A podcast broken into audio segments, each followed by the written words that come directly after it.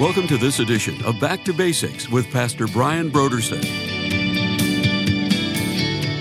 Our salvation is great because of the greatness of our deliverance. What have we been delivered from? Well, we've been delivered, first of all, from sin. We've been delivered from the penalty of sin. We've been delivered from the power of sin.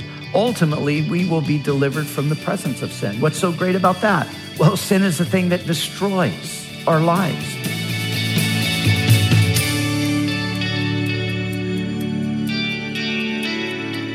Today on Back to Basics, Pastor Brian continues his study in the book of Hebrews. Join us as Pastor Brian begins his teaching on Hebrews, chapter 2, verse 3, in a message titled, So Great a Salvation.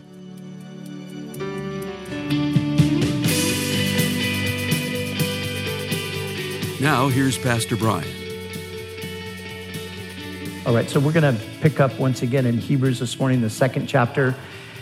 We're making our way through Hebrews. As most of you know, we, we finished the second chapter. But before we go into chapter three, I want to go back and there's a couple of passages that I want to just sort of camp there for a bit. Uh, we'll, you know, we, we talked about these things already, but I think, you know, some things just deserve a little bit more attention. And so rather than just rushing into the third chapter, I wanted to go back and look at um, what, the, what the author said in the third verse, where he refers to our salvation as so great a salvation. And, you know, I really believe that this is true. If we understand just how magnificent is the word I will choose. If we understand how magnificent our salvation is, if we understand the grandness of it and the greatness of it, that in and of itself, it goes so far into helping us really become the people that God wants us to be. Because when we understand the glory of it and the greatness of it, and we're caught up with it and we're consumed by it, it shapes our whole lives. And so, what I want to do today is look at just the subject of the greatness of our salvation and, and just looking at it from the perspective of this really is the greatest thing ever.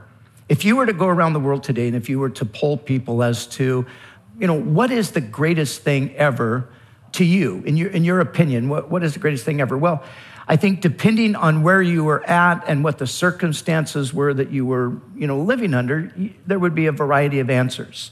Uh, if you're in the Middle East, if you're around that region where ISIS is coming in and destroying towns and villages and lives and so forth, I think you know people would probably say, well, the greatest thing ever would be peace and safety.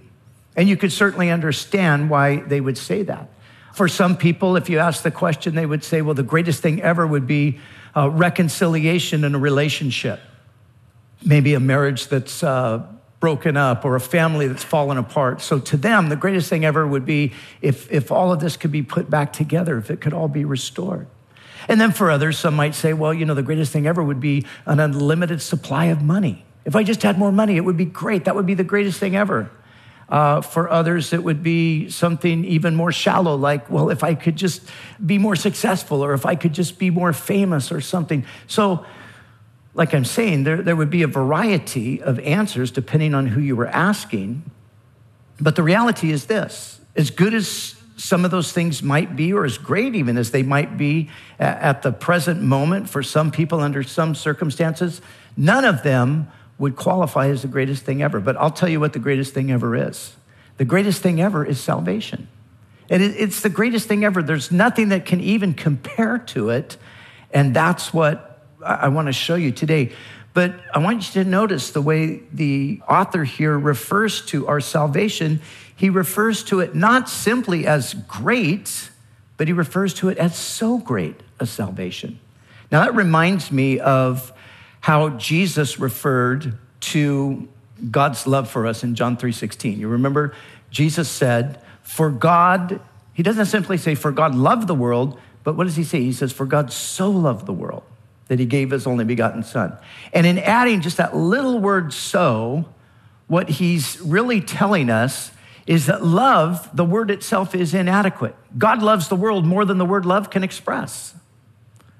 So, likewise, when we look at salvation, the author says our salvation is beyond great. It's greater than the word great can even communicate. And so, like I said, if we can get a hold of this, so many of our struggles, so many of, of our battles, so many of our problems, so much of our depression and our frustration and all of that, you know, it, it'll just it'll just sort of disappear over time as we as we are taken up with this great, beyond great, better than great can ever describe salvation. And so that's what we're going to look at. So great a salvation. Why is our salvation so great according to the author here? Well, there are five reasons. Number one, because of the greatness of our Savior. Number two, because of the greatness of our deliverance. Number three, the greatness of our calling. Number four, the greatness of our destiny. And number five, the greatness of the cost.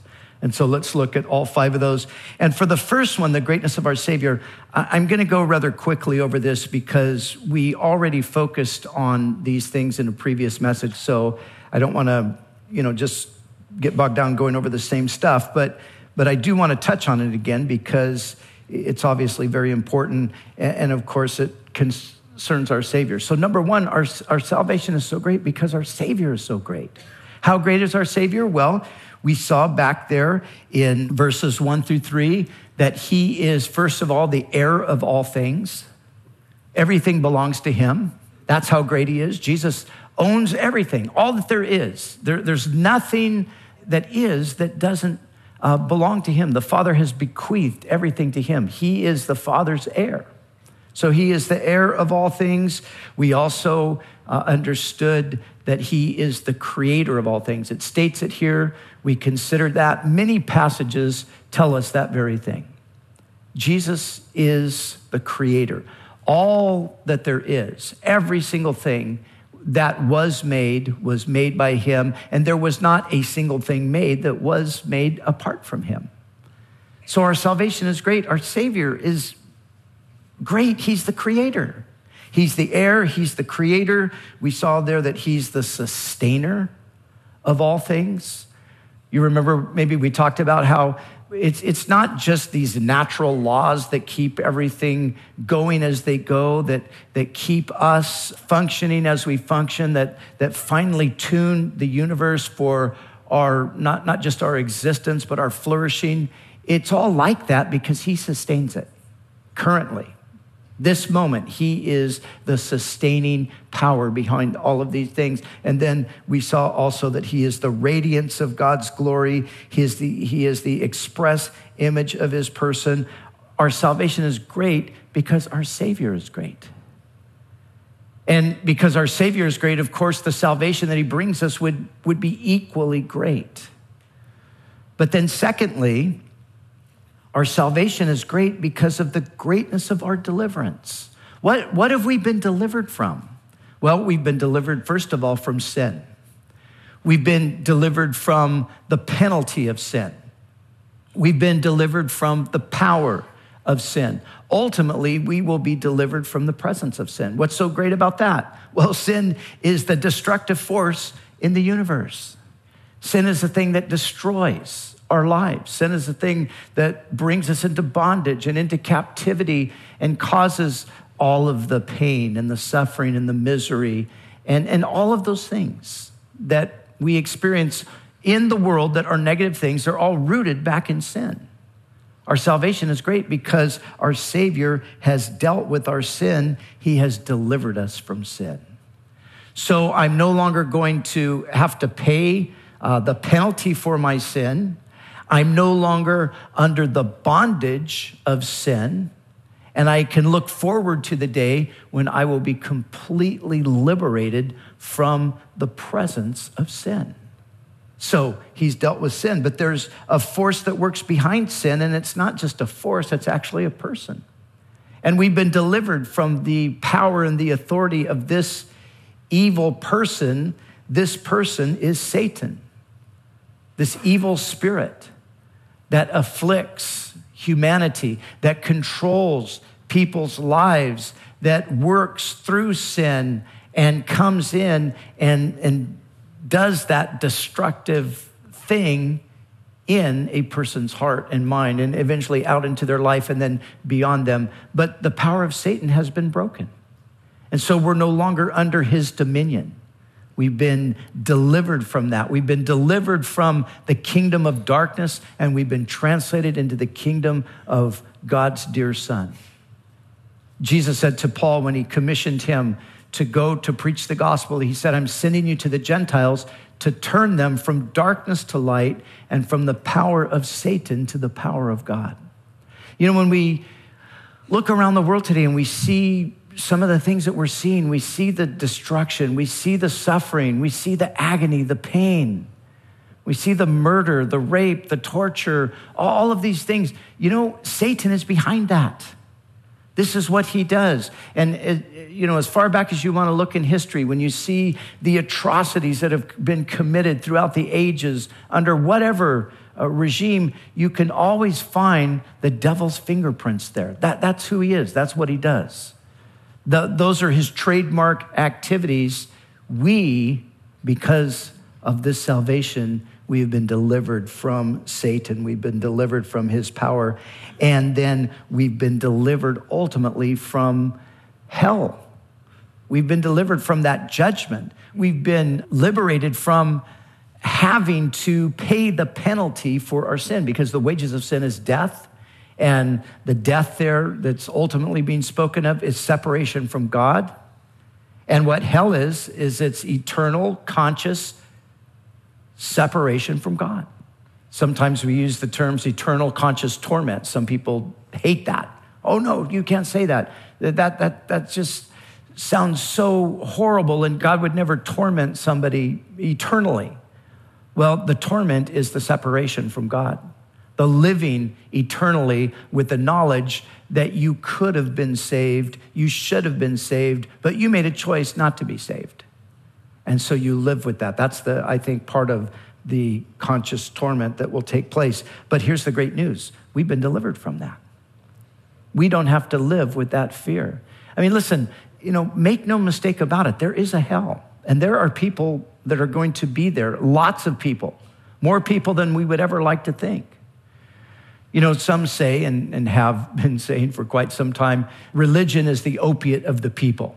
You know, just give people uh, some religion and it just kind of, you know, their fuzzies their mind and they don't think about reality and so forth. But, you know, somebody more recently said, well, the fact of the matter is, atheism is the opiate of the people because it puts people under this delusion that there's no future judgment that you can live any way you want, that you can do anything that you want, that you can hurt as many people as you want, you can just trample on anyone and everyone, and you never have to pay for it.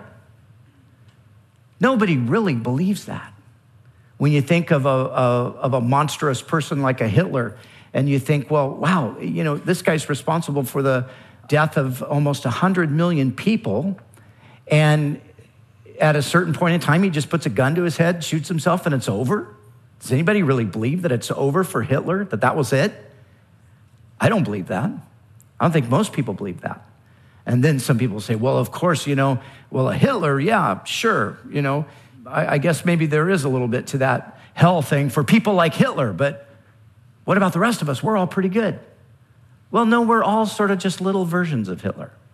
Our, our Reich is just smaller, you know, and, and we, oppress people and we cause pain and suffering and, and we're selfish. And, you know, the, that's the reality of who we are. But we've been saved from that. We've been saved from that sin that causes that kind of thing. We've been saved from the devil who had that grip upon our lives. And so we've been saved ultimately from that judgment. We are not going to hell, we're going to heaven. We have been forgiven. And so that in and of itself is something sometimes to just really think about, to really ponder, to just sit and think, Lord, thank you. You know, sometimes I do this, I go back in my mind and remember, because we can forget these things. You know, you, you get so far beyond where you used to be, you can forget your own sinfulness. And sometimes it's good to just go back and remember wow, I, I was really, really lost. I was really, really sinful. And now I'm saved. And all of those sins I committed, I don't have to pay for them because Jesus paid for them. So our salvation is great because our deliverance is great. But our salvation is also great because our calling is great. We have this wonderful calling. God didn't just simply pardon our sins, He pardoned us, but then He invited us to come and be part, first of all, of His family. What are we called to? We're called to be the children of God.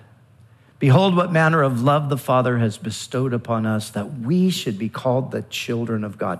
Actually, the word there is the sons of God, but it, but it includes both men and women.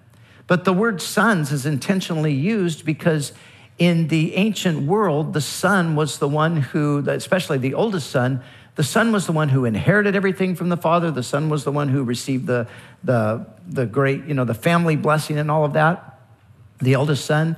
And so God wants us to understand that becoming his children means becoming his sons in that privileged sense. So we're not just the children of God, but we are maybe better to understand it. We are the privileged children of God. We are the special children of God. So that's our calling. It starts there. It starts with having entered in now to this relationship with God. We have this beautiful relationship with Him, this, this parent child relationship with Him, and parent child in the best possible sense. But we're also called saints. And the word saint, you could look at saint, you could even translate it maybe as a holy one. But, but it's the idea is to be separated. So God has called us saints meaning that he separated us from, from sin, death, destruction, the world, all of those things. He separated us from that. But as wonderful it is to be, as it is to be separated from these things, what we're separated to is even more wonderful because he separated us to himself. And we have become to God a precious treasure. That's what the saints are. They're, uh, the saints are God's precious treasure. David said in the Psalms that his, his delight was in the saints of the earth.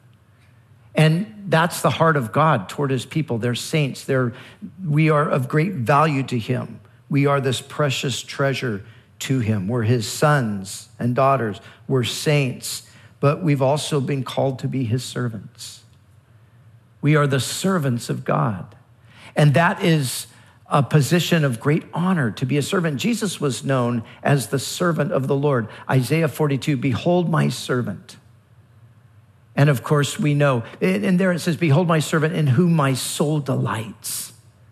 And God calls us to be his servants, and he gives us the amazing privilege of serving him, of working alongside of him, of entering into this wonderful thing that he's doing of recreating the universe, starting with individual human beings, uh, transforming them. And he uses us in that process to, to work alongside with him. We become his servants.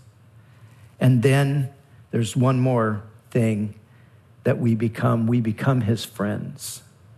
We become his friends. You know, there's one person in the Bible who stands out who was known as the friend of God. You remember who that was? It was Abraham. Abraham, the friend of God. Guess what? You're in that same category. Jesus said to his disciples, He said, No longer do I call you merely servants, but I call you friends. You're my friends.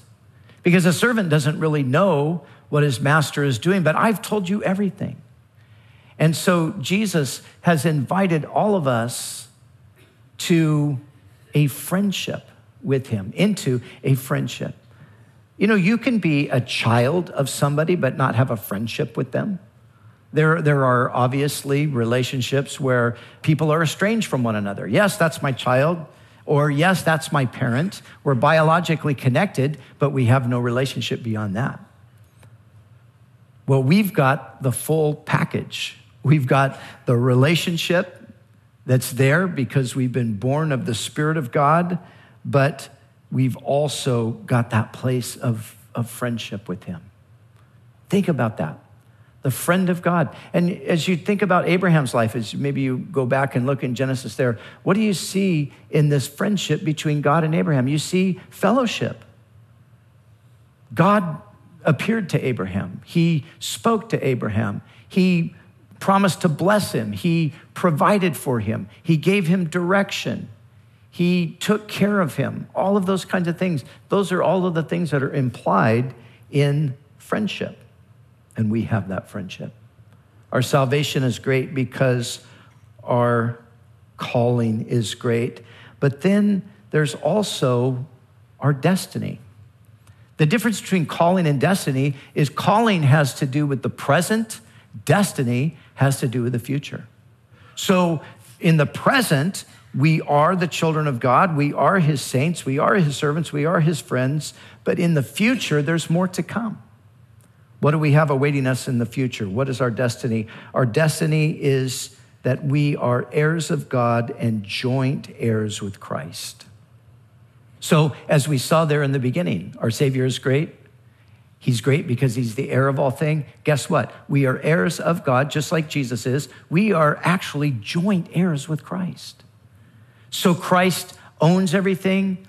All that there is belongs to him. He has ultimate authority over everything.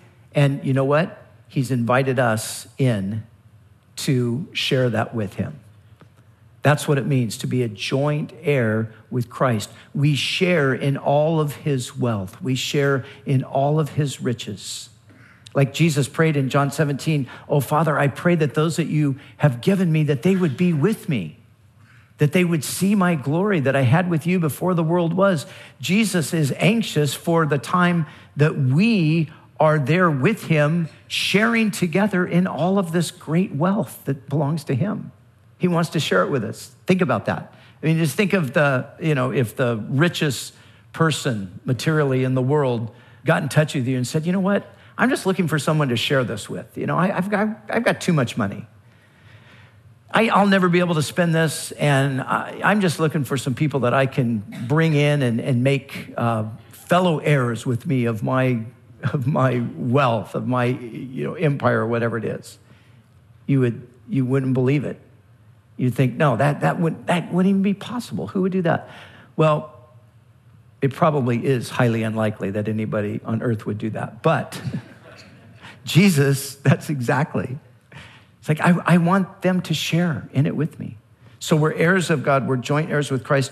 But then included in that is that we are going to reign with Him. Our destiny is to reign with Him. You know, think about history, think about the, the monarchies that have existed throughout history. And, and many nations have lived under kings and queens, you know, the monarchical system. And history, for the most part, uh, is filled with oppressive rulers. Occasionally, you get a good king or queen here once in a while. But we all have uh, kind of the understanding of what it means to reign, what it means to be in that, that kind of a position. And even though today most monarchies in the world are, they're not functional in, in the sense that they're actually ruling the nation, they're more ornamental at this point. They used to be the ones who actually did rule, but now they've been replaced by parliamentary systems or something like that. But they're still there. And my point is, you know, we get it. When you think of royalty, you realize that that is a privilege. Jesus says we're going to reign with him.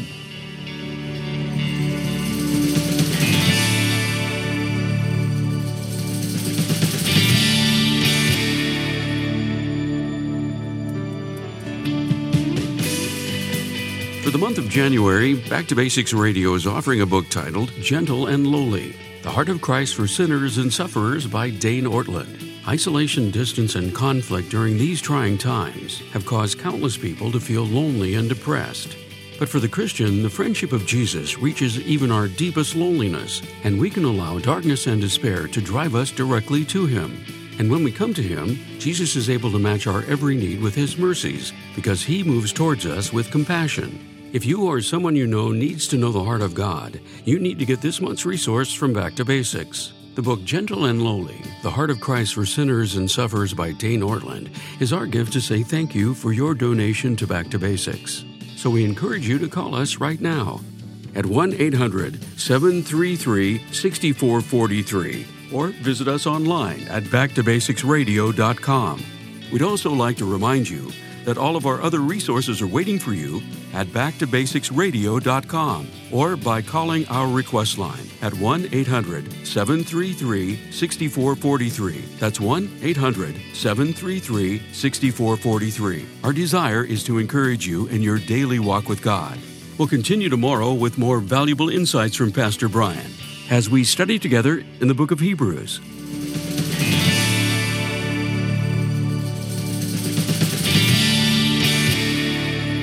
Back to Basics is the preaching and teaching ministry of Calvary Chapel, Costa Mesa, California.